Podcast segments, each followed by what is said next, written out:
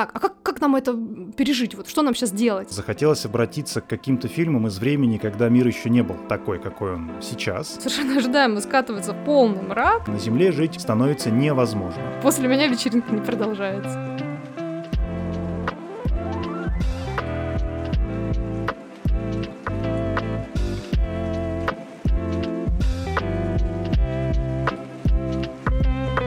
Всем привет! Вы слушаете подкаст «Вещание ягнят», и с вами его ведущие Илья и Катя. Привет! Мы — это муж и жена, которые очень любят смотреть фильмы и сериалы и ведут об этом свой подкаст. Слушай, вот это да! Что? Ну, я думал, ты как всегда скажешь, и решили завести об этом свой подкаст, и я хотел тебя спросить, не пора ли нам сменить вступление? Типа, это уже двадцать первый выпуск, ну и как бы...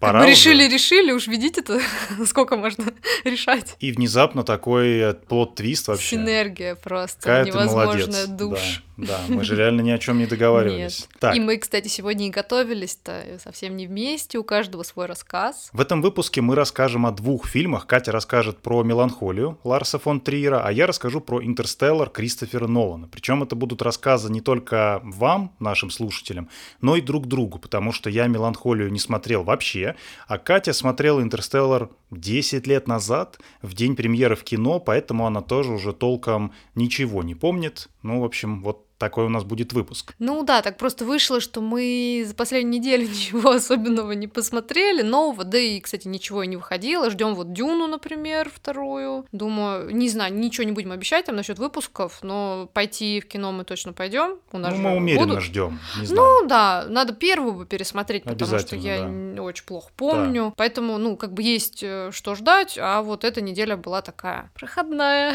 вот. а, да, просто... После шестнадцатого февраля смотреть что-то новое, художественное вообще не хочется. Ну, у меня было такое настроение, и оно, видимо, синхронизировалось с Катей тоже. Захотелось обратиться к каким-то фильмам из времени, когда мир еще не был такой, какой он сейчас. Поэтому вот обсуждаем сегодня старые фильмы, но они от этого не стали хуже, а как и в в процессе подготовки я понял, они для меня, ну, один из них, который я смотрел, стал даже лучше, поэтому вот так. Ну, а у меня так получилось, что я, наверное, сейчас уже начинаю забегать на свою часть выпуска, просто коротко скажу, что мне хотелось что-то вот такое в настроение, чтобы попало, и э, фильм, который я давно хотела посмотреть, и вот, и, мне кажется, я нашла идеальный момент, но об этом позже. Так, мой рассказ будет первым хронологически, это не значит, что он лучше или, или хуже, просто вот так получилось, так мы решили. Это на оценку нашим слушателям оставляем. Да, да, да, вот, и ты на самом деле правильно сказала, что мы пока готовились, мы готовились абсолютно независимо, соответственно, ни ты не слышала, что я тут придумал, написал, ни, соответственно, я не слышал, что ты там вообще посмотрела и как бы что подготовила. Хотя я изо всех сил пыталась тебе что-то рассказать про фильм, и ты такой молчи, не говори, расскажешь потом. Конечно, конечно. Ну, зачем мне же... слушать второй раз, потом уже ну, с ты же знаешь, эмоциями. Как я люблю, если мне что-то прям меня задело, да, за живое, то мне надо тебе все рассказать. Вот и расскажешь,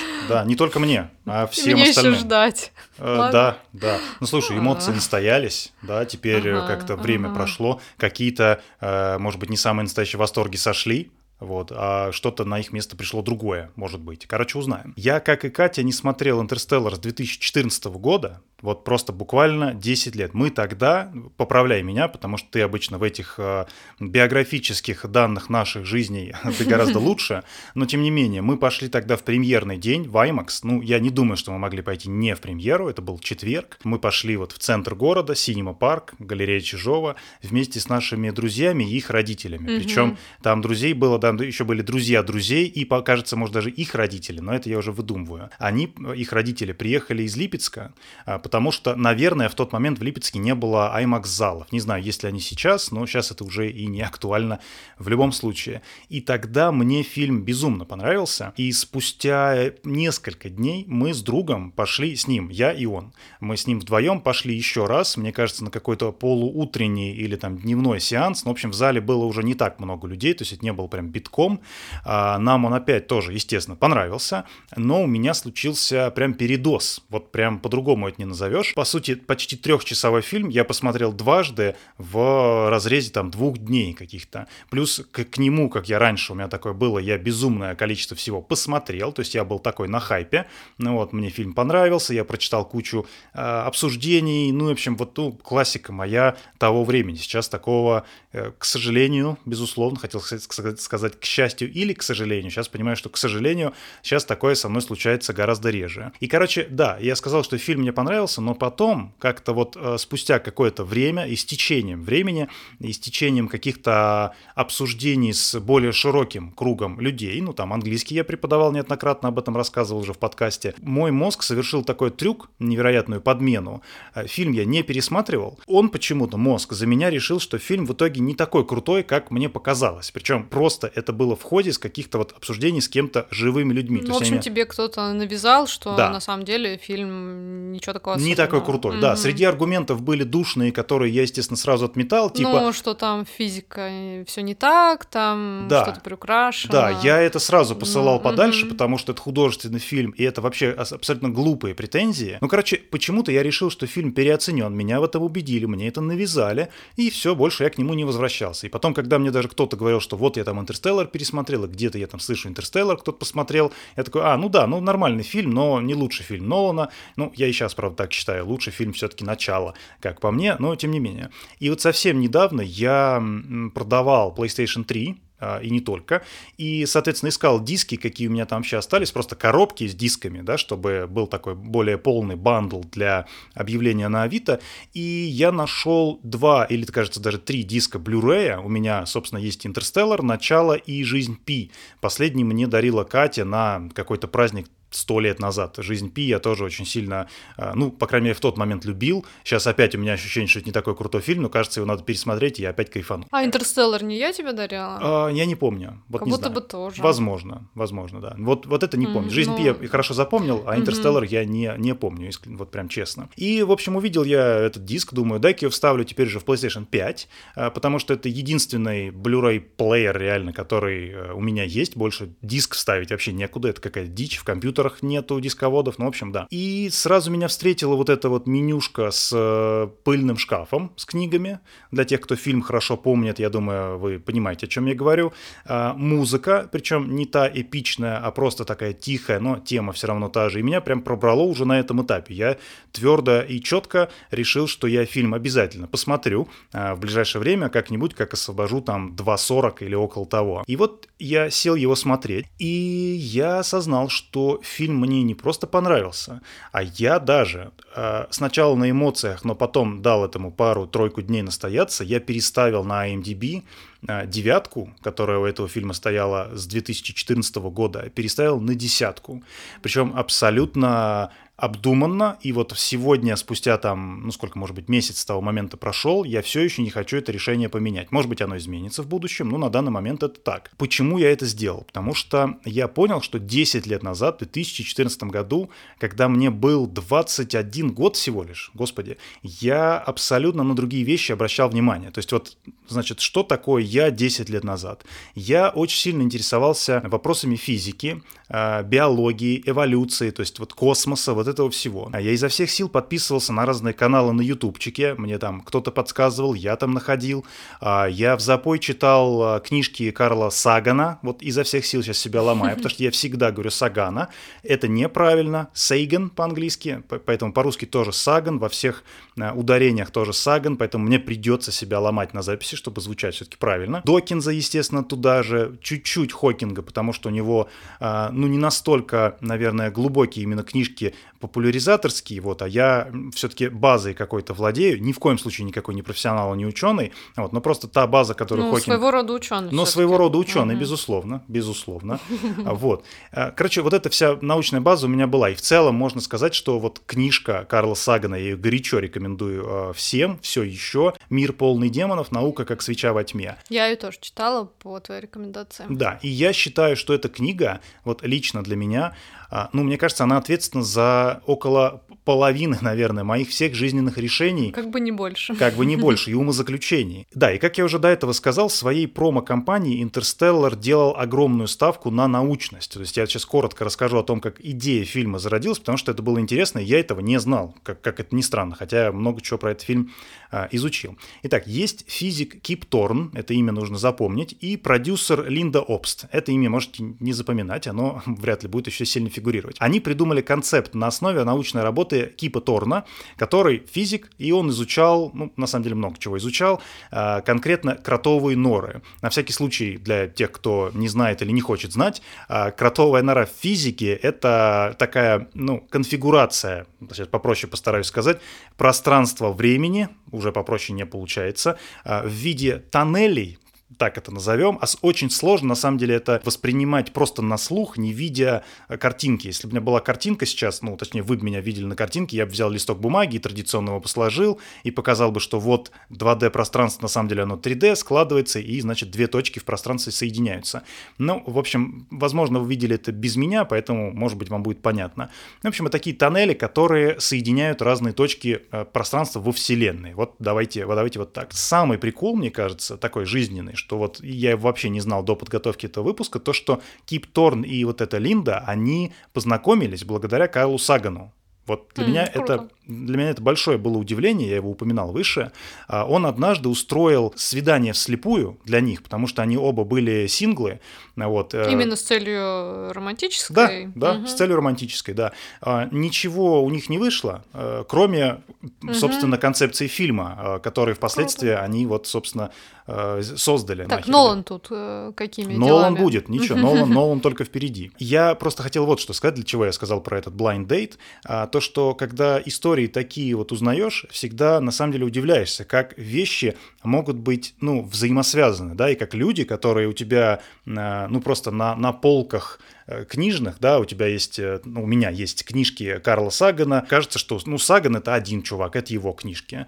Кип Торн — это вообще чувак, который жив до сих пор. Саган умер в девяносто шестом году, а Кип Торн жив сейчас и приложил руку к фильму, который я сегодня в подкасте в две тысячи двадцать четвёртом году обсуждаю. Кажется, что это совершенно как-то не связано, но на самом деле эти люди друг друга знали, конечно, знали близко, и вот там сейчас я отвлекусь на секунду, читаю книжку про Уэса Андерсона, которую мне друзья подарили на день рождения, на вот последний. Там я узнал, что Уэс Андерсон близкий друг с Оуэном Уилсоном. Они друзья реально в жизни. И ты понимаешь, а, ну вон почему Оуэн Уилсон... Почему он в каждом фильме. Буквально в каждом фильме, да. Вот почему. И, и все, они просто близкие друзья, и как бы и ничего здесь удивительного.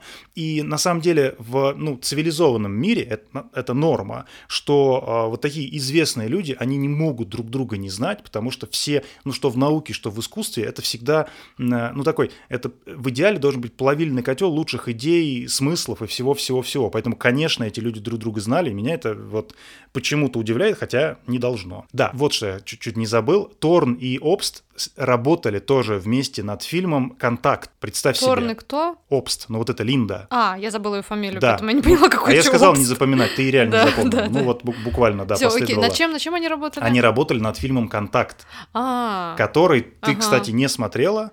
Да, это, и не читала. Да, для тех, кто не в курсе тоже, это фильм с Джоди Фостер и Мэтью Макконахи. Макконаги. Макконаги, верно. По одноименному художественному роману, кажется, единственному художественному роману Карла Сагана, угу. потому что в основном он писал популяризаторские работы по физике. Ну, например, я считаю, величайшая его книжка — это «Космос».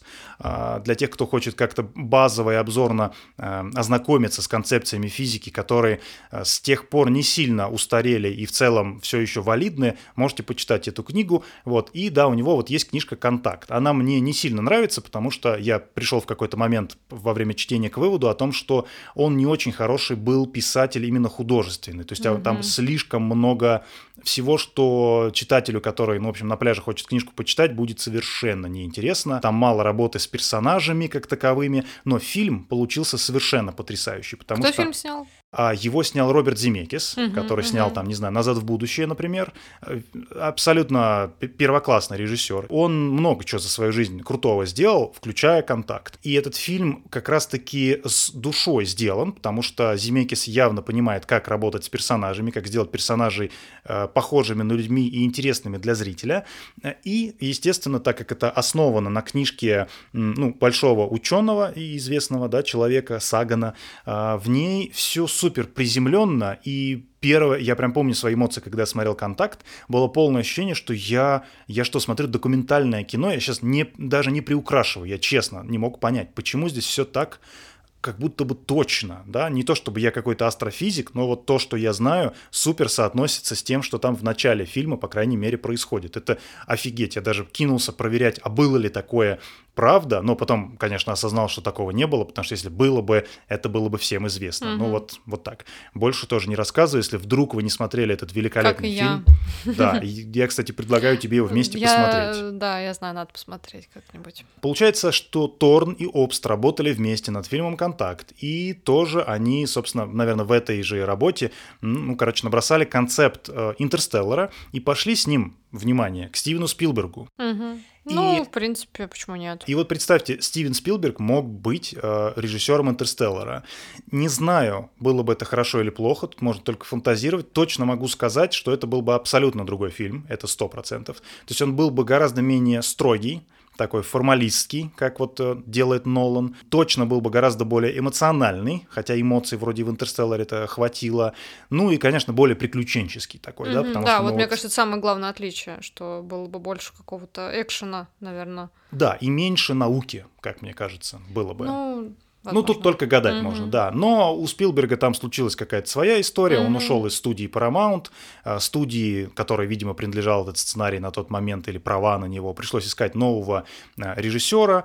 Ну и плюс это был еще, наверное, не сценарий, а все-таки только концепция. Сценарий нужно, предстояло только написать. И они наняли Джонатана Нолана для того, чтобы написать полноценный сценарий для фильма, уже со всеми диалогами и со всем остальным. Ну, а Джонатан, естественно, затащил своего братишку в фильм. Угу. Тот такой классический голливудский непотизм, вот, вот так это назовем. К сожалению или к счастью для моего рассказа невозможно обойтись без хотя бы короткого обзорного пересказа сюжета, просто напомнить, да, потому что те э, выводы, которые я сделал, ну, я не могу полагаться на то, что вы супер в деталях помните, что там было в фильме, поэтому мне придется немножко коротко это напомнить. Помнить.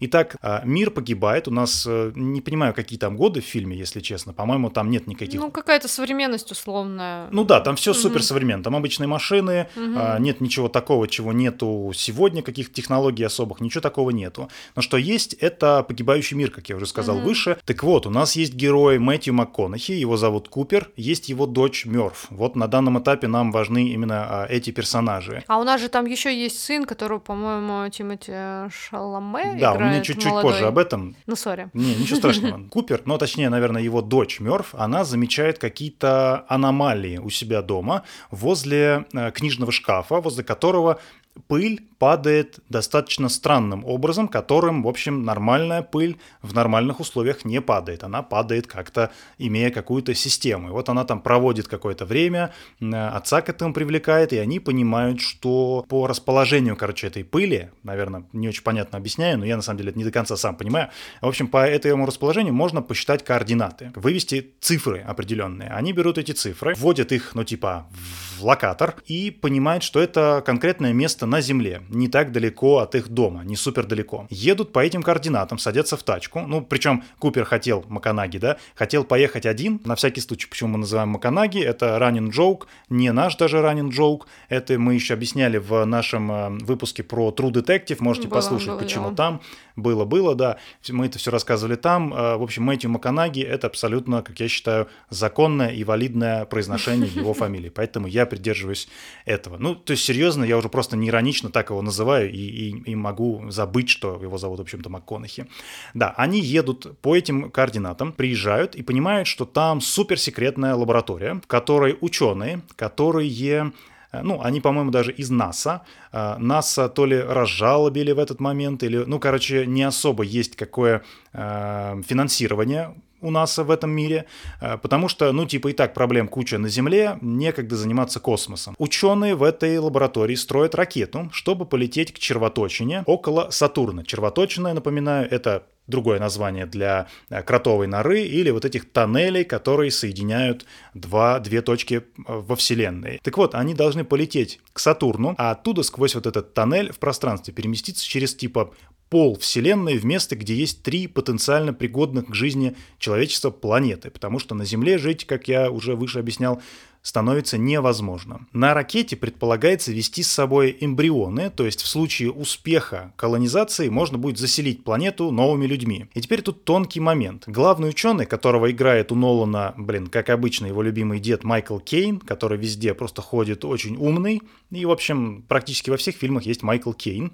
Ты сейчас с таким лицом ты пытаешься вспомнить, кто это? Ты мне, мне кажется, уже несколько раз напоминал, а у меня просто какая-то дыра на месте, я не понимаю, кто ну, такой Майкл Кейн. Ну мы только что с тобой смотрели Рилс, там, знакомого, а, да? А, ну такой... М- ну, дедуля. А, дедуля, да. да он да. же Альфред. Альфред из Бэтмена. Из Бэтмена, всё, опять всё, же, Нолана. Да, спасибо да, да. и мне, и, думаю, слушателю тоже. Да, да. Ну, на самом деле, Майкл Кейн суперизвестный mm-hmm. актер, просто он... Ну, он уже старенький. Да, старенький, и мы с ним mm-hmm. немножко, видишь, не сошлись, то есть mm-hmm. э, именно просто по времени, как бы он, у него золотая пора, мне кажется, была... когда он был чуть помоложе, у него там было ну, куча ролей. Мы, угу. естественно, все там пропустили, ну, это нормально. Так вот, Майкл Кейн сообщает, что это лишь первый план, да, колонизация с помощью эмбрионов. Но есть и второй план, потому что первый план, очевидно, не предполагает, что люди, которые сейчас живут на Земле, что они тоже переселятся и спасутся. Нет, этот план такого не говорит. Те, кто сейчас на Земле по этому плану, да, они погибнут, у них просто нету, ну, ну никакой короче, надежды. Мотивации особо нет. Мотивации нет, и поэтому Поэтому mm-hmm. Майкл Кейн говорит, что он работает, точнее, его герой говорит, что он работает над уравнением гравитации, которое, по его словам, поможет хакнуть земную гравитацию, ну и в принципе гравитацию, и эвакуировать население Земли, может быть, частями или как-то там, по-моему, особо не проговаривается, не столь важно, на гигантском тяжелом корабле, ну то есть на огромной ракете,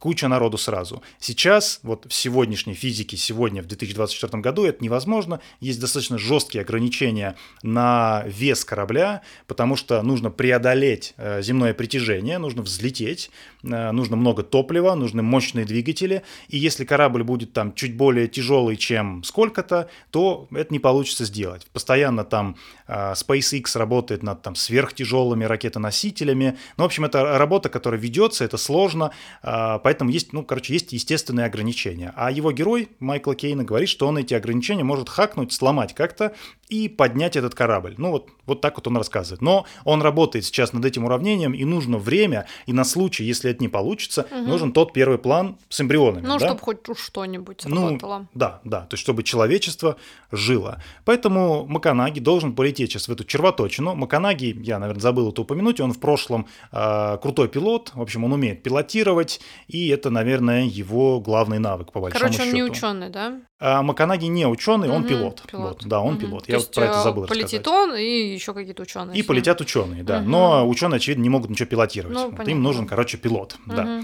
И, соответственно, Макконахи должен полететь в червоточину, найти пригодную для жизни планету, а Кейн уже вот-вот решит это уравнение, спасет таким образом людей с Земли и все счастье, и, значит, пони. Купер должен бросить своих детей, как ты уже правильно сказала, mm-hmm. Тимоти Шаламе и маленькую рыжую девочку, не знаю ее имени, не столь важно. Да, сына в молодости играет Шаламе, для, для меня это, кстати, было удивление, mm-hmm. потому что я такой включаю фильм, смотрю, и там реально он. Ну да, потому что, наверное, в две тысячи четырнадцатом году он еще ну, только-только начинал, и как бы... Ну, да. звездой такого масштаба, как сейчас, он точно не был. И Купер соглашается, бросает дочь в слезах, причем в слезах там все, и он, и дочь, и улетает. В команде у него есть... Что тебя так рассмешило? Ты такой... А, слушай, это, наверное, больше нервная реакция, потому что mm-hmm. сцена супер трогательная, mm-hmm. и когда он уезжает на этой машине, и там музыка начинает играть, и дочка наконец-то выбегает, хотя она там супер на него обиделась. Блин, я почему-то помню какую-то кукурузу, поля с кукурузой. Да, потому что там они изо всех сил mm-hmm. высаживали кукурузу, это mm-hmm. было единственное, что а, растет. Что Но даже кукурузе mm-hmm. типа уже наставал каюк, то есть, mm-hmm. в принципе, все. Вот вирусы mm-hmm. добивали ну, даже, вот даже бедную кукурузу. Да. И в команде у него есть Энн Хэтэуэй, и еще там один мужик, который для моего рассказа на самом деле большого значения не имеет, поэтому не будем на нем сильно останавливаться. Мы выясняем, выясняем, что к этим трем планетам уже вылетали раньше экспедиции, и от этих экспедиций есть какие-то сигналы, которые, собственно, нужно проверить. Экспеди... Ну, собственно, вот эти сигналы говорят, что типа планеты, возможно, пригодны для жизни. Долетают они до этих планет, выбирают первую планету, но она находится очень близко к черной дыре, то есть супермассивному тяжелому объекту, который искривляет пространство. Это я не выдумываю, это я не цитирую фильм, это все теория относительности Эйнштейна. Теория, она не потому, что это только в теории, потому что это реально физика так работает. Пойдите, почитайте, это потрясает совершенно. Но, опять же, не сильно останавливаемся. Так вот, для фильма важно, что на этой планете, это супер разошедшийся мем, на этой планете э, час идет как семь земных лет. Вот это, это очень важно запомнить. Как для собак и кошек. Ой, нет, час, там у них год. Нет, там же год за семь лет. Да, да, да, не, не. Так что чуть да. по, еще, еще, еще медленнее. Круче. Нет, или быстрее. Ну, короче, вы поняли, да. Это родило дикое количество мемов, mm-hmm. как я уже сказал. Типа, один час длится семь лет, ладно, подожду тут свой рендер. Тут для каких-нибудь дизайнеров или mm-hmm. видеоредакторов это будет понятно. Или там, не знаю, мой парень через три минуты после начала шопинга. И mm-hmm. его лицо, один час тут длится семь лет. Да, то есть, ну вот, короче, вот куча этих мемов было. Я думаю, их тоже видели десять лет назад. Так вот, Макконахи, Хэтэуэй понимают, прилетая на эту планету, что астронавт на этой планете мертва, и на планете есть только как будто бы вода, какие-то дикие волны. Короче, жить тут невозможно. И пока они с этой планеты выбирались, и, в общем, они, они там были... Они потеряли эти годы. Да, они угу. потеряли кучу лет. Потому, потому угу, что потому тот астронавт, что... который ага. был неважен для моего рассказа, да, он остался на, собственно, на орбите планеты.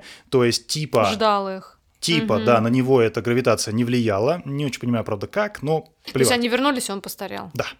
То есть он ждал их двадцать с чем-то лет. Ну или там, yes. опять же, не упоминается сколько, но по возрасту детей, mm-hmm. которые потом как бы выросли, да, мы понимаем, что как-то очень много времени. Блин, жуть, это просто вообще башка не, не может да. это проанализировать. Да, и многие люди, конечно, я... посмотрев а. фильм, они такие, ну да, прикольный фильм, класс, mm-hmm. но если ты начинаешь об этом mm-hmm. задумываться... Что это реально... Да, это же можно работает. Реально проверить, mm-hmm. это не просто можно проверить, это проверялось, mm-hmm. и это реально используется в современной физике, ну то есть, например, на спутниках, вот, которые Землю а, облетают, на них время идет иначе, оно идет mm-hmm. чуть быстрее, потому что они дальше от Земли. Потому что Земля сама объект, ну, там, не такой уж тяжелый в рамках, да, там, физики, но все равно она искривляет чуть-чуть тоже это пространство-время, и время на Земле идет чуть медленнее, совсем немножко, но с этой поправкой время на спутниках тоже уч- учитывается. Mm-hmm. Вот. То есть, например, астронавты, которые там на эм ка эс, для них время идет чуть-чуть медленнее, нет, быстрее. Короче, я с этим путаюсь. Быстрее, наверное, да.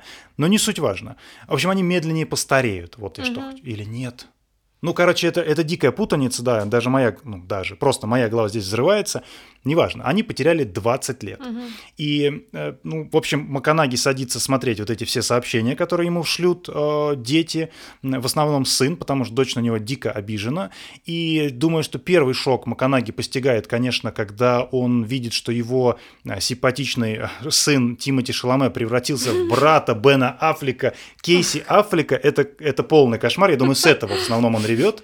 Вот. Но если шутки отбросить, естественно, там дико грустная сцена. И опять мемная. Да, и опять мемная. Ну, видишь, то, что людей очень сильно задевает, оно... Mm-hmm. Преобразуется в какой-то юмор. Неизбежно, да, mm-hmm. трансформируется. Психика спасает. Да, да, да, да. И, соответственно, то, что для него прошло там несколько часов, для них прошло треть жизни. Это, mm-hmm. это страсть. И это, наверное, первое, что вот я люблю в этом фильме, потому что, да, вот я уже, в принципе, выше об этом сказал, но э, есть какой-то...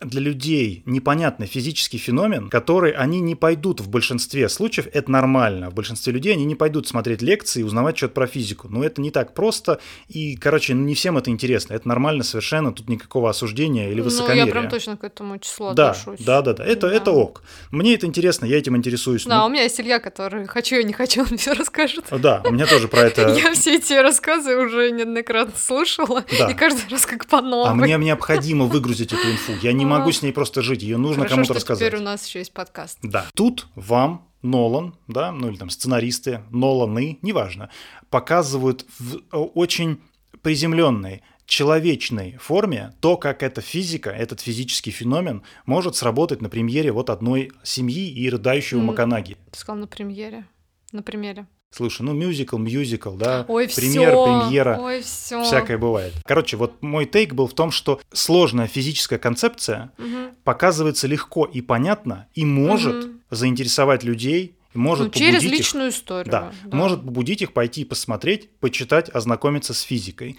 Что, например, со мной и произошло угу. тогда в том числе. Ну, мне это и до было интересно, конечно, но фильм этот только интерес этот подогрел и как бы не дал ему там угаснуть. Или даже чуть раньше, когда они путешествуют сквозь эту червоточину, то, как это сделано конкретно в «Интерстелларе», как это показано, так бы это, наверное, выглядело в реальности. Просто невозможно показать в нашем трехмерном пространстве что-то четырехмерное, но они попробовали, и, кажется, это самый на данный момент крутой э, вид того, как могла бы выглядеть червоточина. Ну, в общем, там отдельно могу рассказывать, но не буду сейчас останавливаться, и так уже время много потратил. Герои под- потеряли время, они потеряли топливо, и теперь им нужно выбрать из двух оставшихся планет, на какую они могут полететь, потому что ресурс у них только на одну, они не могут полететь на обе. А с обеих поступают одинаково хорошие данные, то есть и та, и та говорит, что, ну, в общем, да, у меня тут есть жизнь, можно лететь, потому что астронавты, которые там высадились, они говорят, тут нормально, тут ок, прилетайте сюда, и тот, и тот говорит так.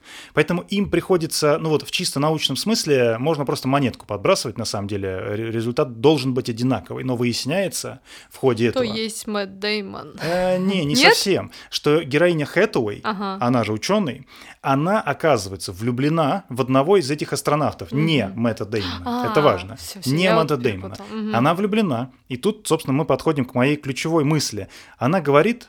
Прям буквально словами, как Нолан любит проговаривать, на самом деле, кое-какие вещи, что не знает, почему она хочет полететь туда, как будто, блин, не из-за любви, mm-hmm. да? Но она уверена, что нужно именно на эту планету лететь, а не на вторую. И она прям, еще раз повторюсь, буквально это проговаривает, что как будто Вселенная ей подсказывает, что как будто любовь — это какая-то еще одна физическая штука, которую мы просто еще не до конца изучили и не понимаем, вот, и это какая-то сила, просто физики ее еще, ну, короче, не смогли описать. И нужно, типа, лететь туда. Но Макконахи, естественно, ей не верит, ну, потому что он думает, что она, короче, нечестно э, размышляет. Они летят на вторую планету, там, значит, злой Мэтт Дэймон, я это все пропускаю, это не супер важно, это тоже, это тоже интересно, но, короче, не хочу на этом сейчас останавливаться.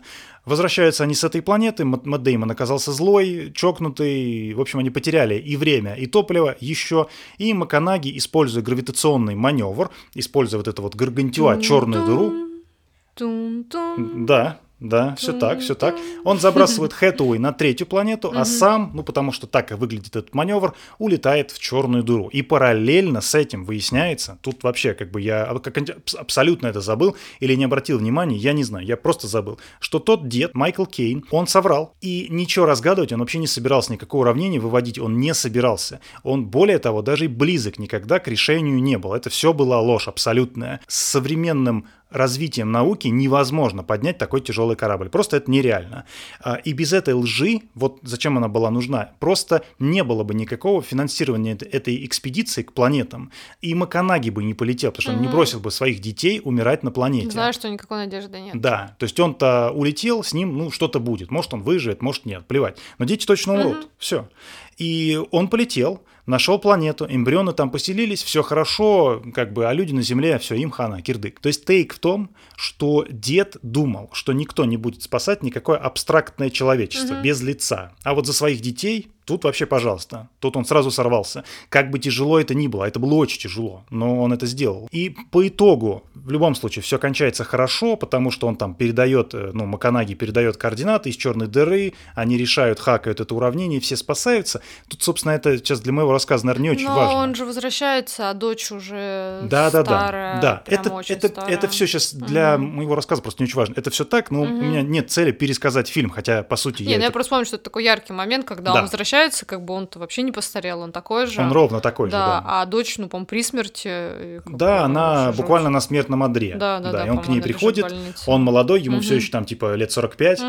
а она, ну, бабушка, не знаю, лет Блин, восемьдесят-девяносто. Жесть. И фундаментально я пришел к выводу о том, что фильм о том, по сути, что, э, ну, любовь движет всем, как бы это вот не звучало ванильно. Я, наверное, не до конца, может быть, согласен, что э, любовь — это вот прям движущая сила. То есть я не могу сказать, что э, я согласен с мыслью, которую этот фильм говорит. Да, Нет? ну Энн Хэтэуэй и этот фильм, по сути, угу. объясняет. Э, мысль классная, я просто с ней не согласен. И вот почему? Наверное, потому что жизнь из раза в раз нас... продолжает пока что убеждать, что очень многими людьми движут амбиции, зависть, э, не знаю, страх смерти, забвение, жадность, мстительность и другие противные вещи. И хуже, если эти люди еще и наделены властью э, влиять на других людей. Это самое ужасное, конечно. В такие моменты очень нужны фильмы, которые могут, с одной стороны, отвлечь вас от этой ужасной действительности и постараться убедить, не знаю, с разной, как бы, с разным успехом, со мной, наверное, это не до конца сработало, но тем не менее,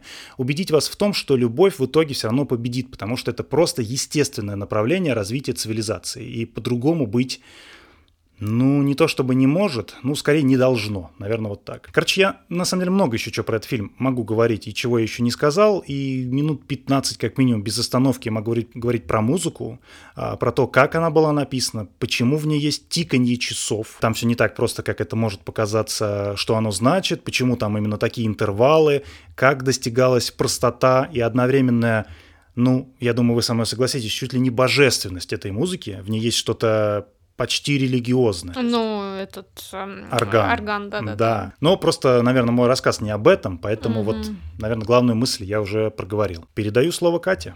Что ж, я так и знала, что у Ильи получится суперинтересный рассказ, и очень волновалась, что мне потом нужно будет как-то это перебить.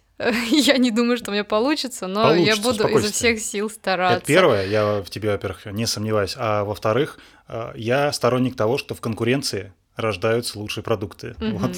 Поэтому, когда мы с тобой независимо друг от друга что-то делаем, и потом э, в следующий раз будем бояться, а вдруг Катя напишет что-то настолько гениальное, я буду стараться еще больше, и ты будешь стараться еще больше. Поэтому... Вау, вот это ты придумал. Да. а, прежде чем начать свой рассказ, я хочу напомнить о том, что нам очень важно, нам очень приятно, когда вы на нас подписываетесь там, где вы нас слушаете, а напомню, мы есть на всех доступных площадках, также на YouTube. Пока м- ничего не обещаем, без видео какого-то изображения, но если просто вам удобно там слушать, то можете включать и слушать. Поэтому подписывайтесь, а на Ютубе еще, кстати, можно оперативно комментировать, как-то отвечать, участвовать в обсуждениях, которые у нас тут происходят. Также напомню, что у нас есть Телеграм-канал, там мы всегда тоже очень рады с вами общаться, актуальные какие-то наши новости, много симбы, в общем, все, что вы любите. Мы вообще забыли и не упомянули то, что перед этим выпуском мы да, записали да. разгон-секцию, то есть это будет в Boosty, вы можете подписываться на наш Boosty за сто девяносто девять рублей в месяц, или если вы не уверены, что вы хотите нас поддерживать каждый месяц, раз в месяц ежемесячно, вау, три раза одно и то же, то вы можете просто разблокировать один пост за девяносто девять рублей, послушать, как вам вообще наш контент, который мы записываем до и после выпусков. Вот мы экспериментируем пока, то есть мы иногда делаем пост-секцию, да, то есть когда мы записали выпуск и болтаем после него. Сегодня мы сделали разгонную секцию, то есть до. Переходите, подписывайтесь. Также у нас есть сервис, ну не у нас есть сервис, а мы есть на сервисе Донатте. Вы можете нас поддерживать там, и некоторые из наших слушателей уже так делают. Это очень приятно, это очень стимулирует. Кстати, на Boosty на нас кто-то подписался сразу на три месяца, то есть нас обязали как минимум три месяца поставлять туда контент, что мы и собираемся делать. Поэтому подписывайтесь, поддерживайте нас, нам все это очень помогает. И, кстати, да, на Донатте, например, да и на Boosty, я думаю, тоже, вы можете, отправляя нам донат, если вы хотите нам так вот а, помочь, вы можете задать нам какой-нибудь вопрос, который мы обязательно зачитаем здесь, как бы почти в прямом эфире. То есть я думаю, что я его зачитаю, а Катя его не будет знать, например, заранее. Вот так вот, я думаю. Ну вот ты, пожалуйста. Можем наоборот, можем наоборот, как скажешь. Тут мне все равно. Ладно, в любом случае ждем любые ваши вопросы. Мне кажется, будет интересно на них вот так поотвечать. Я перехожу теперь, наконец-то, к своему рассказу. Уже говорю, говорила, что поделюсь с вами сегодня своими впечатлениями от фильма Ларса фон Триера «Меланхолия», который вышел в две тысячи одиннадцатом году, и он тоже будет про конец света. Ну, потому что «Интерстеллар», по да. сути, тоже. Там да. все более, конечно, растянуто во времени, а в «Меланхолии» счет буквально на дни. А, мне кажется, я как-то чисто интуитивно выбрала идеальный момент, чтобы посмотреть этот фильм, потому что вот я каждый раз, когда с ним соприкасалась до, он меня как-то одновременно и манил, и отталкивал. Ну, потому что вроде, да, про конец света, это как-то так интересно, но в то же время жутко, и вообще-то это Ларс фон Триер, просто безумный чувак, у которого я к этому моменту, на самом деле, не так уж много чего смотрела, буквально там «Нимфоманку», обе части, «Дом, который построил Джек», и, слушай, по-моему, и все. Вот, я только... Интересно, э... что «Нимфоманку» ты вспомнила первой. Я просто по хронологии шла. У него как раз, э, вот, я немножко больше узнала про Ларса фон Триера, что у него-то и полно фильмов более старых, но они нам прям вообще мало знакомы. Ну, хотя там есть «Догвилль», «Танцующий в темноте», но это вот начало двухтысячных, и меня это прям как-то совсем не коснулось, но, не знаю, может быть, я теперь буду в обратном порядке идти. А вот эти последние фильмы, это у него такая а, трилогия, и даже многие говорят тетралогия, вот про какие-то психические заболевания. И вот первый фильм в этой, в объединенном этом списке, это «Антихрист», который я вот как раз э, пропустила, но его смотрел Илья. К и... сожалению, я его не пропустил, да. Да, и ты мне так красочно про него рассказывал, что я не знаю, решусь ли я когда-либо его посмотреть, хотя такое намерение у меня теперь, кажется, появилось. Вот я решила посмотреть «Меланхолию», потому что она, идея этого конкретного фильма у Ларса фон Триера возникла в период, когда он в психиатрической больнице лечил свою клиническую депрессию. То есть у него было такое тяжелое состояние, угу. И, видимо, как человек, который именно это состояние пережил, он примерно, не, очень даже не примерно, конкретно понимал, как он его может и, наверное, хочет показать, да, вот в своем фильме. И меня это, честно говоря, поразило, вот этот образ, который он создал. Там вот есть такая картинка, вы, может быть, если когда-то этот фильм видели где-то, ну, какие-то из него кадры, там наша главная героиня, я сейчас про всех там все расскажу, ну, вот, главная героиня — это Кирстен Данст, которая играет Джастин, и в фильме, фильм начинается с ее свадьбы. Ну, давайте тогда начну по порядку, да, расскажу тем, кто фильм не смотрел, и вот здесь, наверное, такой момент, я, наверное, не буду отправлять вас посмотреть этот фильм, послушайте мой рассказ, потому что я не думаю, что он вам как-то сильно впечатление испортит. И более того, сам Ларс фон Триер вначале нам показывает то, что будет в конце, то есть он сразу все спойлерит и показывает, что конец света он будет. И на самом деле ты до конца все равно не хочешь в это верить, ты думаешь, что, ну, все-таки, может быть, есть какая-то надежда, да, что, ну, этого не будет? Нет, ребята, надежды у Ларса фон Триера никакой нет, конец света случится. И он показывает нам это в самых первых же кадрах. Чем вот интересен этот фильм для, с такой точки зрения эстетской, наверное, то есть он поразительно красивый, и начинается он, знаете, мне даже как-то неловко было сидеть, есть вот эту вот пачку чипсов, которую я себе приготовила для этого просмотра, но у меня есть такая вот ужасная привычка, но я реально лучше Лучше смотрю фильм, лучше концентрируюсь, когда у меня есть что пожевать. И чаще всего это вот большая пачка чипсов, там, не знаю, с крабом или лобстером, или с солью. Вот такие мои предпочтения. Теперь вы знаете и живите с этим, как хотите. И мне даже стало неловко. То есть я смотрю на эти безумные красоты кадры, вступительные в прологе, там, где столкновение планет, про которые сейчас расскажу, там, где какие-то застывшие кадры наших героев, что с ними произойдет, да. И я такая, блин, что-то неловко как-то жевать, вообще некрасиво. Но эти кадры заканчиваются, и начинается первая часть. Вообще, Ларс фон Триер, он любитель вот делить свои фильмы на какие-то там части разные. В общем, главы, да-да-да. Да-да, это в «Нимфоманке», вот,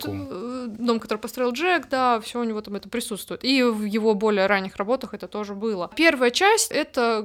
и будет только еще вторая. И первая — это э, про героиню Кирстен Данст, которую зовут Джастин, а вторая про ее сестру э, Клэр, которую играет Шарлотта Генсбур. Вот у меня проблема, я была уверена, что Гин... Гин... Гинзбург, а оказывается Гинзбур. В общем, надеюсь, По-моему, я... ты два раза одинаково сказала, э, я не понял, ну, в чем смотри, разница. Ну, смотри, Гинзбур или Гинзбур. Ударение. Да, ударение. Окей. В общем, надо на конец. Ну, потому что французы. Ну да. Ну, понятно. Ну, я почему-то всегда на первое произносила. А вот теперь мне приходится свой мозг ломать. Собственно, я так понимаю, это одна из любимейших актрис да, Ларса фон Триера. Вот, собственно, в «Антихристе» она тоже была. Ее, кстати, и... только в «Джеке», по-моему, не было. В «Нимфоманке» она точно была. Это была, она да. во взрослом возрасте mm, ее да. играет. А в «Джеке», да, как будто бы нет. Я, знаете, я к ней присмотрелась. Ну, вот там, кто не знает, это дочь суперизвестной... Эм... Джейн Биркин. Джейн Биркин. Илья, спасибо всегда на подмоге, на подмоге мне помочь вспомнить имя. И Сержа Гинзбура. В общем, суперизвестная парочка французов. И вот такая вот у них талантливая дочь. И она, знаете, ты в отличие... Ты уверен, что Джейн Биркин француженка? Эм... А что, нет? Я тебя просто спрашиваю. Блин, ну я вот по ней информацию не по... Ну, пока ты рассказываешь, я посмотрю. Ну, давай. В общем, ну мне Джейн Биркин интересна, наверное, как икона стиля такая, да, очень известная, талантливая женщина, которая умерла буквально в прошлом или позапрошлом году. Раз уж ты говоришь про смерть, родилась она в Лондоне, Великобритании, между прочим. Но она...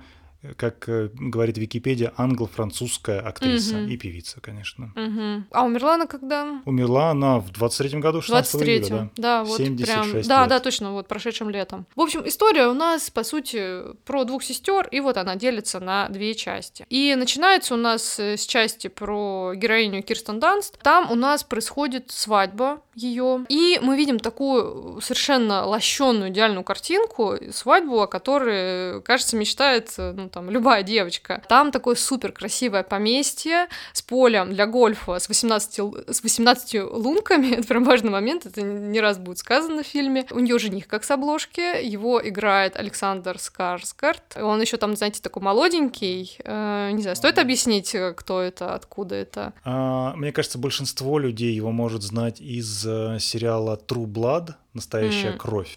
Угу. Достаточно популярный сериал. Второй по популярности. А, «Большая маленькая ложь». «Большая маленькая ложь». Да, он ложь. играет мужа Николь Кидман. Да, угу. да, да, да. Ну, третий по популярности, наследники. Наверное, будут «Наследники». Да. Да. А, в общем, ну, действительно, жених идеальный, казалось бы, тоже. Все, все идеально. Но с первых же кадров вот этой свадьбы какое-то уже тревожное ощущение, и буквально там... Слушай, тревожное ощущение, когда ты садишься смотреть фильм Ларс фон Триера. Оно уже должно быть тревожное, так что это нормально. Да, но там вот прикольный момент, я сразу обратила на него внимание, и потом много где почитала.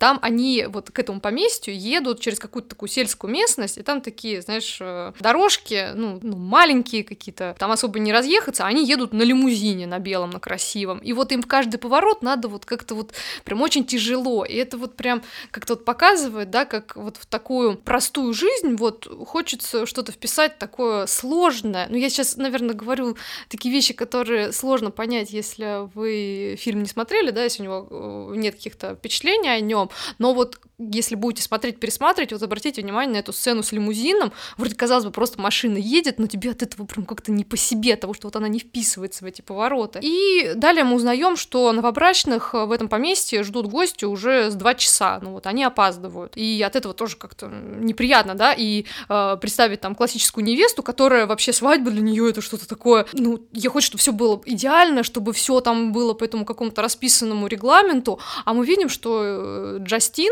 Э, она такая вообще какая-то на расслабоне. Ну, опоздали, опоздали. Она там идет поздороваться со своим конем. Там есть конюшня, вот она идет рассказать своему коню, что она замуж выходит, ну, или уже вышла. Ну, в общем, ей пофигу. И все, они приходят к гостям, а их встречают, собственно, ее сестра Клэр, Шарлотта Генсбур, и ее муж. А мужа, кстати, играет э, Кифер Сазерленд. Привет, Джек Бауэрс. Бауэр. I'll get back to you.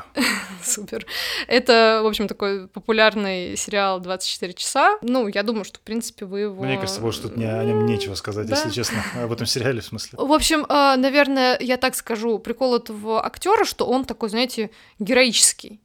Ну вот он супер какой-то такой положительный, ну вот чисто его вайб внешний, да? Да, а, и в тут... отличие от его отца, кстати. Угу. Ну да. В общем, мне чисто визуально Кифер Сазерленд кажется таким очень позитивным, положительным персонажем. Но вот как раз здесь он не такой однозначный. Новобрачных встречает сестра и ее муж. И довольно быстро мы узнаем, что как раз вот этот муж, которого играет Кифер Сазерленд, он за это вообще все и заплатил, за эту свадьбу. То есть он заплатил за свадьбу своей... сестры своей жены. Uh-huh. И он при любом вот удобном моменте как бы на это намекает, что, ну, как бы деньги-то потрачены, а здесь вон какое поместье роскошное, а там восемнадцать лунок для гольфа, как бы, ну, в размах-то ощущаете, сколько тут денег потрачено. Мне это напоминает из «Наследников», когда Том рассказывал всем, что вино его родители ну, купили. Ну вот что-то из... Ну тут как да. раз, понимаешь, тут там наоборот, только конечно, вино да. купили, а тут вообще да, все да. устроили. Хотя я так понимаю, что и новоспеченный муж, которого играет Александр Скарсгард, его, этого персонажа зовут Майкл, он тоже как бы из обеспеченной mm-hmm. семьи, но как бы там не очень понятно.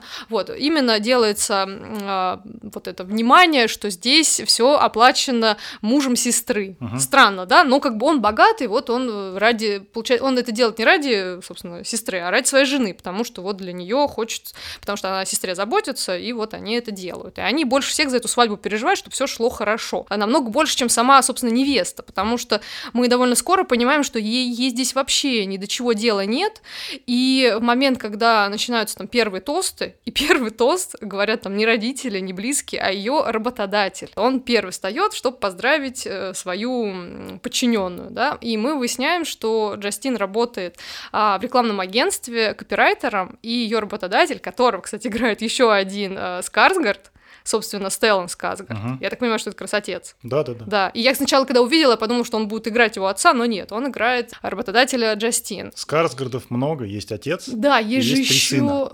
А, господи, три, я хотела сказать, два, это который три. Вот из «Оно». Э, э, да, да. А да, третий да. кто? Третий еще кто-то, он не такой известный, но слушай, он тоже какая актер. Продуктивная семья, а, вот да? вообще, да, молодцы, да, да. Супер. Но здесь у нас есть двое, отец и сын, но они таковыми здесь в фильме понятно, не являются. Да, да. И, в общем, он свой подарок как бы делает молодоженам, ну, я не знаю, может быть, там был еще какой-то подарок, потому что это довольно странно. В общем, он сообщает Джастин, что она теперь, у нее повышение, она теперь не просто какой-то рядовой копирайтер, а она арт-директор. И промеж этого он ей еще напоминает о том, что он от нее вообще-то ждет рекламный слоган по одной рекламной кампании, над которой они сейчас работают, и просто, ну, блин, прикиньте, у вас свадьба, вас поздравляет ваш работодатель и напоминает, что он от тебя слоган ждет, ты как бы там отдыхай, веселись, но помни, что вот слоган нужен, блин. Бесячка дикая, могу, могу представить, как человек тоже из рекламной сферы. Далее все это подкрепляется э, поздравлениями, вот в кавычках буквально, от э, матери отца. Кстати, знаешь, кого, кто играет отца? Нет, э, не знаю. Джон Хёрд. Это, собственно, Дамблдор. Вот. А мать играет э, Шарлотта Рэмплинг. Для меня это из Декстера, из последнего сезона, ну, не вот этого самого последнего-последнего, а как бы оригинально последнего, восьмого. Она там была психиатром, каким-то очень бесячим, и вот мне оттуда какой-то ее образ такой запомнился неприятный. И здесь она, собственно, в том же каком-то таком амплуа, э, такой очень холодной э, матери, которая просто сначала говорит, что она вообще ничего не будет говорить, то есть она здесь вообще непонятно зачем, э, и когда все-таки ей дают вот это слово, хотя она, в принципе, сама берет, хотя говорила, что не будет ничего говорить, но вставляет то, что э, я вообще не знаю, зачем я здесь, и как бы я в браке не верю, а тем более в браке в нашей семье. Ну, короче, очень приятно. Шарлотта Рэмплинг была в «Дюне», она была там вот этой вот теткой, которая заставляла героя Шаламе руку mm, запускать в, в ящик, в ящик да? где он был, вот где я он вообще совершенно забыла, что она там была. Да, но но она вообще много где была, но не, такие она, у нее... Она очень известная да, актриса. Да. Да, и да. она очень красивая, на самом деле, хоть она и такая... Она жуткая просто. Ж... Да, от нее она жуть. И здесь вот прям, мне кажется, каст идеально показать такую вот холодную, безразличную мать, которая здесь на этой свадьбе появилась вот для того, чтобы прям хуже сделать. Uh-huh. Вот такое ощущение. Как бы вот это все прошло, мы видели, что она и так с самого начала Джастина, она такая, как бы ей вся эта свадьба будто бы не в радость, а тут как бы она совсем поникла, и в какой-то момент, когда там продолжают какие-то следующие гости говорить какие-то поздравления, она просто встает, уходит, и начинает начинает по вот этому полю для гольфа на гольф-каре разъезжать и смотреть в небо. Ну, и тут мы как бы вспоминаем, что сейчас э, такое необычное космическое явление происходит в, во вселенной, да, этого фильма, приближается к планете Земля, планета, которая называется Меланхолия. Илья, может быть, ты там что-то знаешь, я физики совершеннейший ноль, может быть такое, что откуда-то в нашей вселенной взялась какая-то до того неизвестная планета, которая вот сейчас, она там проходит мимо других, и там как бы есть новости, что она там прошла мимо, там, не помню, Венеры, там, Марса, и вот сейчас она как-то около нас будет проходить, и все говорят, что ничего страшного, она пройдет мимо, но как бы все равно все в напряжении, потому что она вот сейчас а, такой звездой там как бы горит, то есть ее видно в небе, она ярче, да, чем остальные звезды, но пока как бы а, вроде не так страшно, но она будет увеличиваться, это будет прям такое ощутимое небесное тело. И, в общем, вот она сбегает со своей свадьбы, ну, так просто уходит в какой-то момент, и ходит, смотрит на это небо, но потом, в принципе, она возвращается, и так в течение вот всего этого вечера еще несколько раз происходит, что она в какой-то момент, вот ей хочется убежать, то есть она там пользуется моментом, когда а, вот у ее сестры, у Клэр, у нее есть ребенок, мальчик такой небольшого возраста, и он хочет спать, и она так, о, я пойду его отведу, и она с ним уходит, и с ним засыпает. засыпает, то есть ей вообще, у нее сил никаких совершенно на это все нет. Ее там потом вызволяют, она что-то убегает, идет ванну принимать, просто сняла с себя все свадебное платье, вот это огромное, пышное, и лежит в ванной просто. Трэш. Ну, как бы мы на самом деле понимаем, да, в итоге, что с ней происходит. Ну, такая, такое страшное состояние настоящей клинической депрессии, когда, ну, на самом деле тебя ничего особо не радует, ничто не имеет никакого смысла, и вообще непонятно, зачем она вот это все устроили.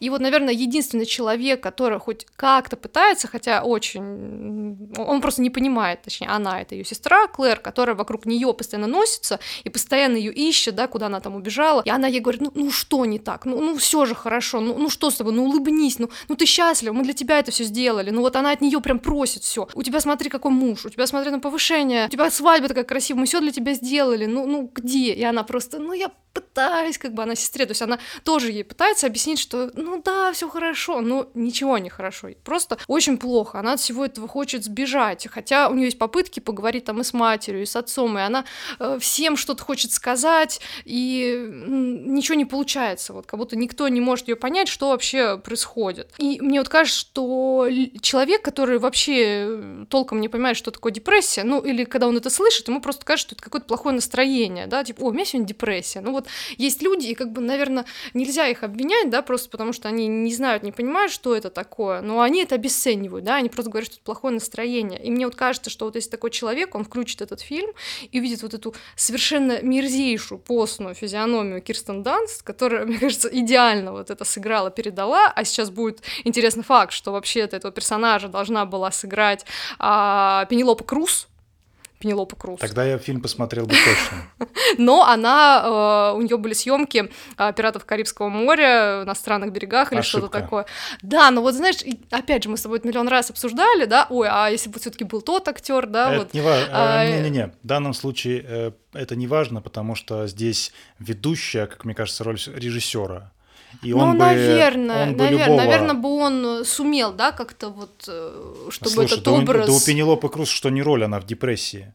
Она великолепно бы смотрелась. Ты думаешь? Точно, уверен. А я вот почему-то, знаешь, все-таки, мне кажется, Пенелопе Круз, в ней прям какая-то такая вот дикая жизненная энергия, вот бьет вот эта вот испанская какая-то кровь необузданная. А здесь вот мне как раз хочется смотреть на вот эту вот постную рожу, вот эту совершенно вот такую вот, у нее нет никаких сил, она вот просто вот все расплывается. Я не знаю, мне, ну, если бы ты со мной смотрел бы, да, если ты когда-нибудь посмотришь, мне кажется, ты поймешь, о чем я говорю, я надеюсь, моим слушателям сейчас... Ну, я видел это... и трейлеры, и видел постеры, я понимаю, о чем ты говоришь. Слишком все-таки это в связке, вот, мне кажется, идеальный каст. И я возвращаюсь к своей мысли о том, что вот люди, которые не понимают, что такое депрессия, и видят вот эту всю историю, они, ну, могут так выбеситься. Просто типа, что с тобой не так вообще? У- у- отвратительно на это смотреть, как она себя ведет. Да, я напомню, что Триер, он сам страдал депрессией, лечился от нее, у него вот эта идея как раз фильма и возникла. И вот здесь э, важный такой момент, что мы понимаем, у нас У нас здесь не одна меланхолия, вот та самая планета, которая приближается к Земле, но и у нас есть э, меланхолия, которую испытывает, собственно, Джастин. Ее собственная меланхолия, она уже как бы ее душу, ну я так громко скажу, да, ну вот мне просто так э, чувствуется. Прости, я вот сейчас подумала, что вообще такое меланхолия слово. Я угу. решил загуглить э, термин, и это хандра, в общем-то, ну, да. мрачное помешательство в русской угу. терминологии, да. Почему-то я это слово, видимо, неправильно понимал. Да? Угу. А, ну, у меня как-то примерно там знак равно с депрессией. Угу. Ну, то Окей. есть, мне кажется, это примерно соотносимое понятие. Окей. Вот если уже эта меланхолия, она вот у нее внутри, да, в ее там теле, душе, то вот та меланхолия, которая столкнется с землей и уже... самой Джастин, да, чисто физически, как будто бы для нее это уже не так важно. Как будто бы она просто избавит ее от необходимости. Mm, да, да, да, то есть ее это, ну, как мы позже узнаем, ее это не сильно пугает. Далее свадьба совершенно ожидаемо скатывается в полный мрак. Все заканчивается совершенным трэшем, когда, ну, вроде бы там уже все заканчивается, и они с мужем, с, со Скарсгардом уходят в какую-то свою комнату, и он, знаете, он постоянно его еще так показывают, ну, то есть он вообще не наделен какими-то качествами, то есть он, он вроде бы, знаете, о ней заботится, то есть он ей там говорит, что, ой, я там тебе какой-то сад купил, вот там будет так красиво, там будут вот эти вот яблоки какие-то, ты будешь сидеть, и она такого, слушай, типа, охренеть, вау, яблоки, вообще, супер, спасибо, вот, то есть, ну, тут, может быть, он-то и не виноват, да, он не понимает, да, что происходит, мы, мы точно не знаем, да, какая у них вообще предыстория, почему они вместе, этого ничего нет, и это,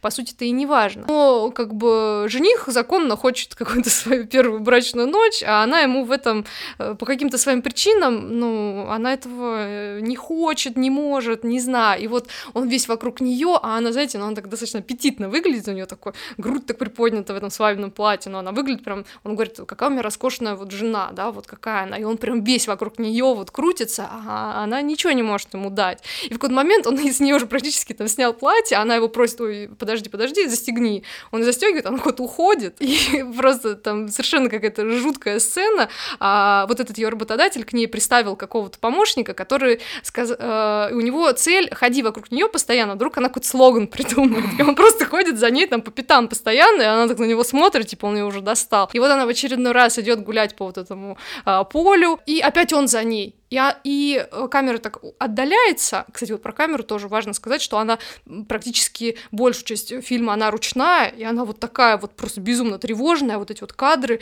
трясущиеся. Помни Джека, угу. И вот прям первую часть с эм, Умой Турман. Да, да. Это жесть какая-то. Вот, да, там... примерно вот так же. Но это со- создает живость, э- которая, ну вот, живость и вот эту нужна. Нестабильность, да, вот да, эту, да. Именно вот это состояние Тревогу, тревожное, да. да. И тут камера отдаляется, и вот в этот момент, по-моему, она прям крастатична, и нам вот издалека показывают, как он в очередной раз, вот этот бедный парень к ней подходит, чтобы узнать слоган, он ей прям так говорит, ну, может быть, ты что-то придумала, там, ну, или что-то в этом роде, а она просто берет его, толкает, он просто падает, и она на него усаживается, и как бы начинаются такие... Половые отношения? Половые отношения, да, начинаются прям такие жесткие фрикции, смотрится просто супер крипово, ты как бы э, думаешь, зачем он это делает, да, то есть как бы сейчас у него там был красивый ее муж, который ей, очевидно, не интересен, а просто подходит вот этот человек, который она там впервые в жизни видит, и она как бы вот, как будто она хочет вот этого какого-то разрушения, отрицания вообще каких-либо смыслов, не знаю, очень это смотрится странно, но вот такой прям образ не сильно приятный, но, наверное...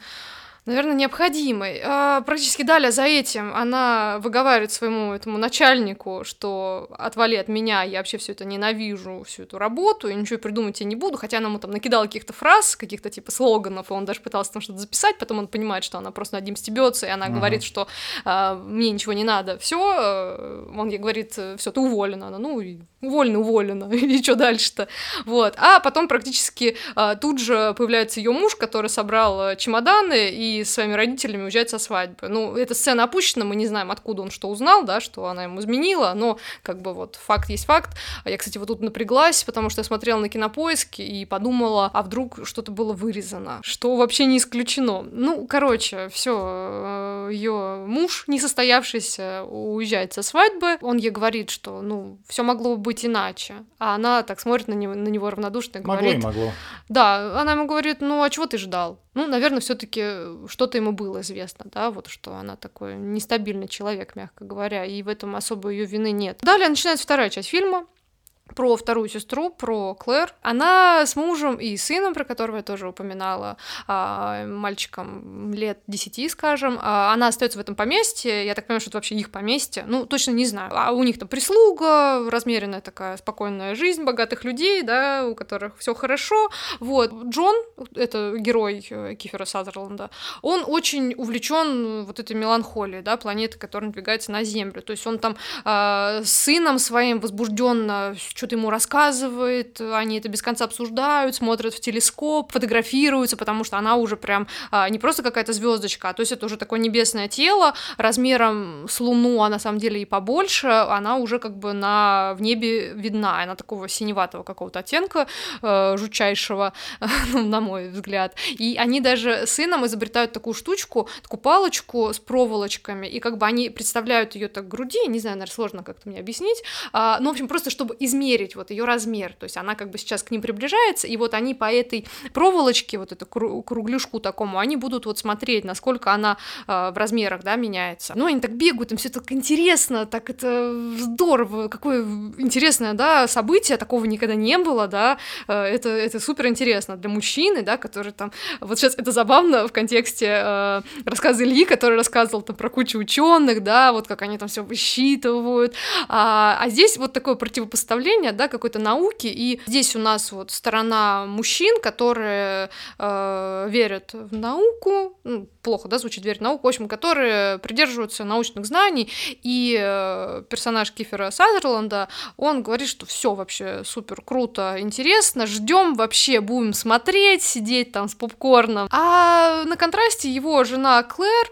она в жутком напряжении, ее это супер пугает, и она выходит в интернет, ну там так это и звучало, и ей муж говорит, ты в интернет выходила, а она такая вся тревожная, говорит, да, я, короче, прочитала, что, в общем, говорят, что, возможно, там произойдет, все не так произойдет гладко, произойдет, там так это называется, смертельный танец земли меланхолии, то есть когда они друг вокруг, ну, в общем, меланхолия будет проходить, она может как-то вот, короче, столкнуться. Но муж ее уверяет, что нет, я тебя умоляю, закрывай компьютер, не смотри, все будет хорошо, все будет классно. И в этот момент, вот они были втроем с прислугой, к ним возвращается, собственно, сестра Джастин, потому что она, видимо, в каком-то глубочайшем депрессивном периоде, и сестра ее не может одну оставить, она ей там вызывает такси, чтобы она к ним сюда вернулась, приехала. И опять вот такие очень тяжелые сцены, когда, э, если там у нас была такая Джастин равнодушная, да, но она хотя бы могла там передвигаться сама, то здесь как бы ее приходится там из постели поднимать, э, руками просто подносить, ну, в смысле, как бы приподняв ее, да, э, под руки, вести к столу, чтобы она поела, она не хочет есть, она не хочет купаться, ее в ванну невозможно погрузить, она просто ногу не может поднять, смотреть на это все очень тяжело. Вот с приближением этой самой меланхолии планеты сестры эти меняются местами. Если э, до того э, Клэр э, была опорой Джастин, то теперь у нас все местами меняется, потому что Джастин, она как бы отдается этой меланхолии своей и э, планетарной, э, она принимает вот это неизбежное, тогда как э, Клэр начинает паниковать. Ее муж оказывается, ну, наверное, именно такое слово скажу, трусом, потому что в момент, когда они осознают, что сначала там был момент, когда, в общем, прошла меланхолия, а потом на следующий день она, видимо, как-то начала обратно там как-то огибать, и вот теперь, если смотреть вот эту штучку, про которую я рассказывала, вот эту проволочку, проволочку mm-hmm. да, она приближается, в общем. Клэр смотрит на своего мужа, который там что-то в телескопе уже не так взбудоражено. Уже и телескоп не нужен. Да, да. И так уже детали. Но он видны. Стоит у телескопа, и он какой-то в своей... какой-то он вообще ее не воспринимает, она ему что-то говорит, там, Джон, Джон, Джон, а он вообще куда-то убежал, и все. И она такая смотрит в эту проволочку, и да, видит, что она теперь опять приближается. Если она до этого отдалялась, то теперь вот уже она не вписывается в этот кругляшок проволочки. Ты так сейчас проволочки. Сказала, трус.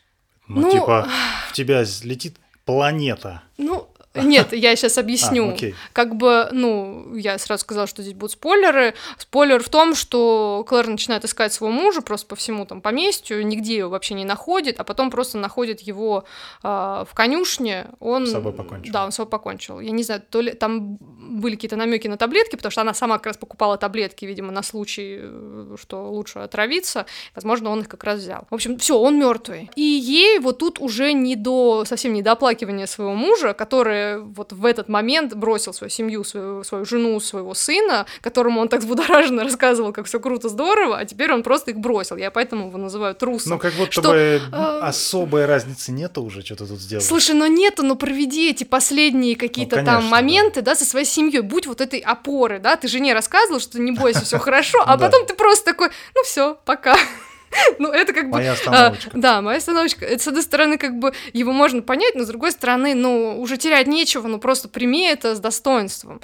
Но как раз э, здесь ситуацию берет в свои руки э, Джастин, которая до этого как бы просто руки не могла поднять, а теперь, ну, она единственный человек, который здесь как-то может всех успокоить, да, в последний момент. И самое главное, что она, э, ну, видимо, находит в себе силы именно потому, что ей нужно своего племянника... Э, там, кстати, интересно, какая-то такая штука, он ее называет э, тетушка Стилбрейкер. Вот прям даже в переводе так было.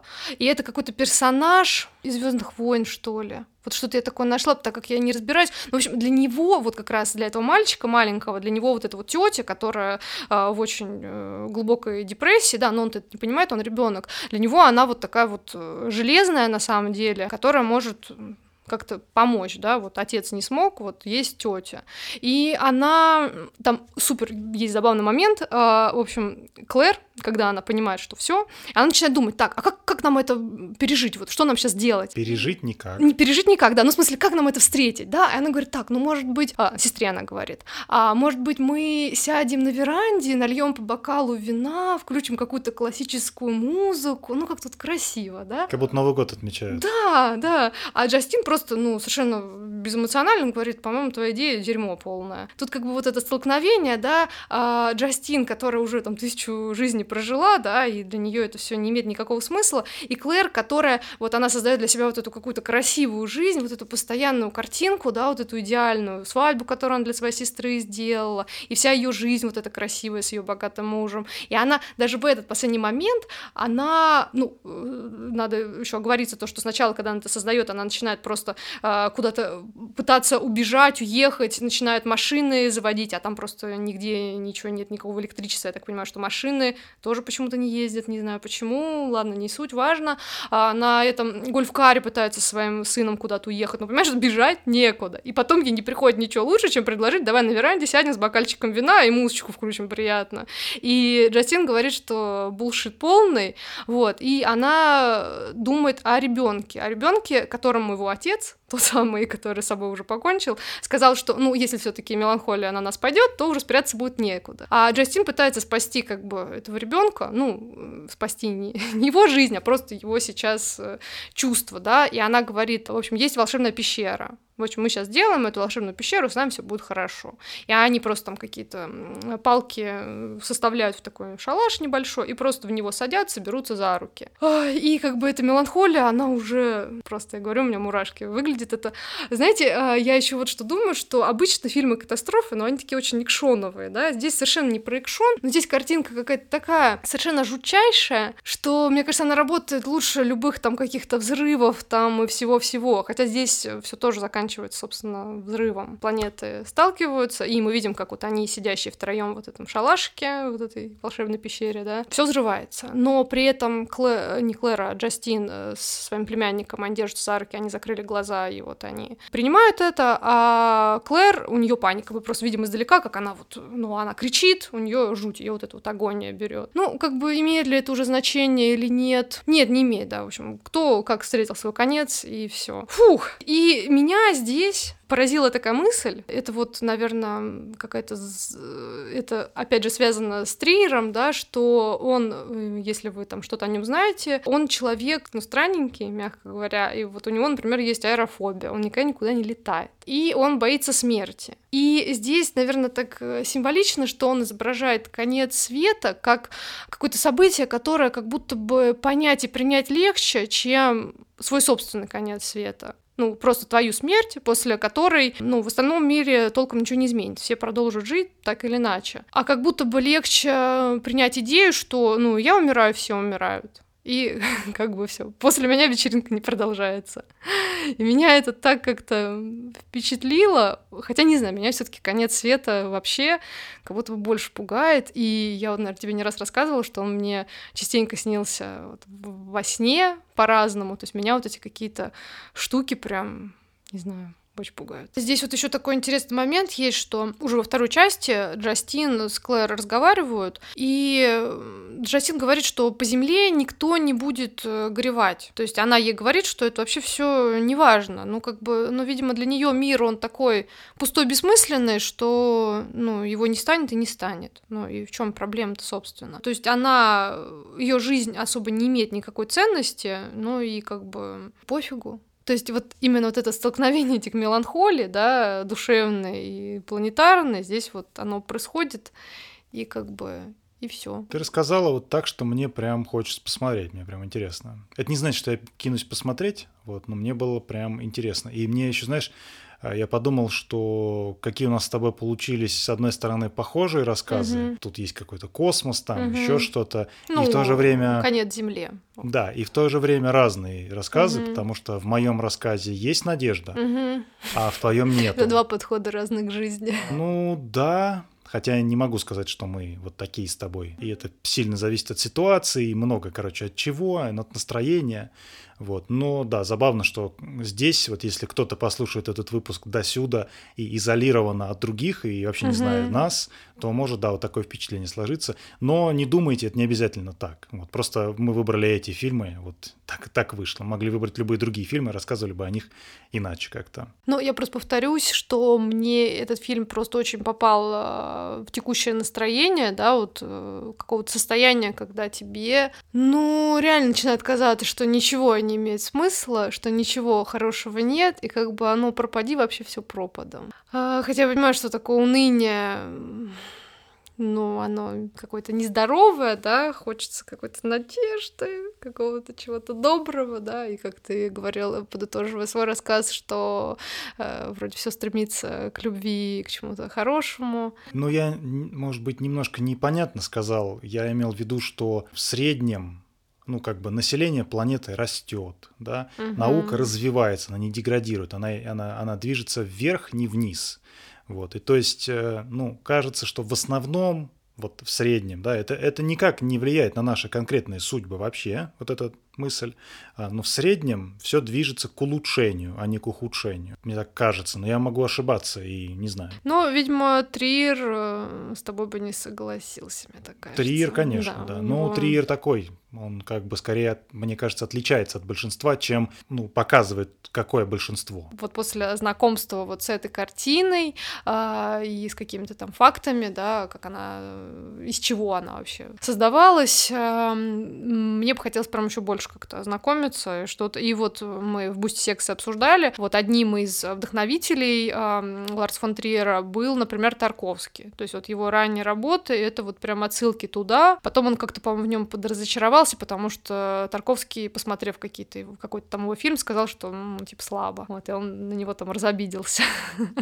Вот. Ну, и, в общем, там много всего интересного. Буду смотреть, и, может быть, вам тогда еще что-нибудь такого, что меня прям впечатлит, расскажу тогда попозже. Мне было очень интересно слушать. Спасибо. Да, поэтому зря ты волновалась. Но это мое мнение. Да, вот, интересно, как слушатели вообще дослушают они тут до конца, до всей моей. Ну да, видишь, так получилось. Получилось, или там так мы решили, короче, что твой второй хронологический, вот, но я уверен, что многие люди послушают выпуск целиком. Ну да, у нас, как всегда, ну это да, а если нет, то у нас есть там коды, и да. вы всегда там вправе выбирать, про что вам интересно послушать, про что нет, но мне кажется, но в принципе, наш... Э, да, вообще, молодец, супер. И голосуйте в нашем телеграм-канале, да. чей рассказ Ой, вам больше блин, понравился. Это будет так волнительно!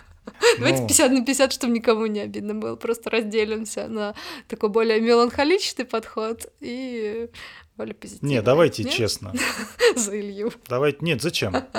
Чей понравился больше, зато ты голосуй. В общем, все обязательно будет голосование в нашем телеграм-канале, так что у вас есть повод э, перейти по ссылке в описании и там на нас подписаться и, в общем, быть нашими преданными ягнятами. Да, спасибо всем большое за прослушивание, за внимание, за то, что делитесь нашими выпусками, за то, что подписываетесь, комментируете, в общем, делаете активность. Это очень помогает. Спасибо большое. А еще не забывайте, что можно ставить нам звездочки, писать отзывы. Вот давненько у нас в Apple подкастах не было отзывов, нам прям как-то грустно, хочется от вас какой-то обратной связи, поэтому вот если вы нас там слушаете, то прям зайдите, напишите нам пару каких-нибудь слов, ну и, конечно, хочется хороших, но если будет и какая-то критика полезная, это тоже хорошо. Спасибо большое и всем пока. Пока.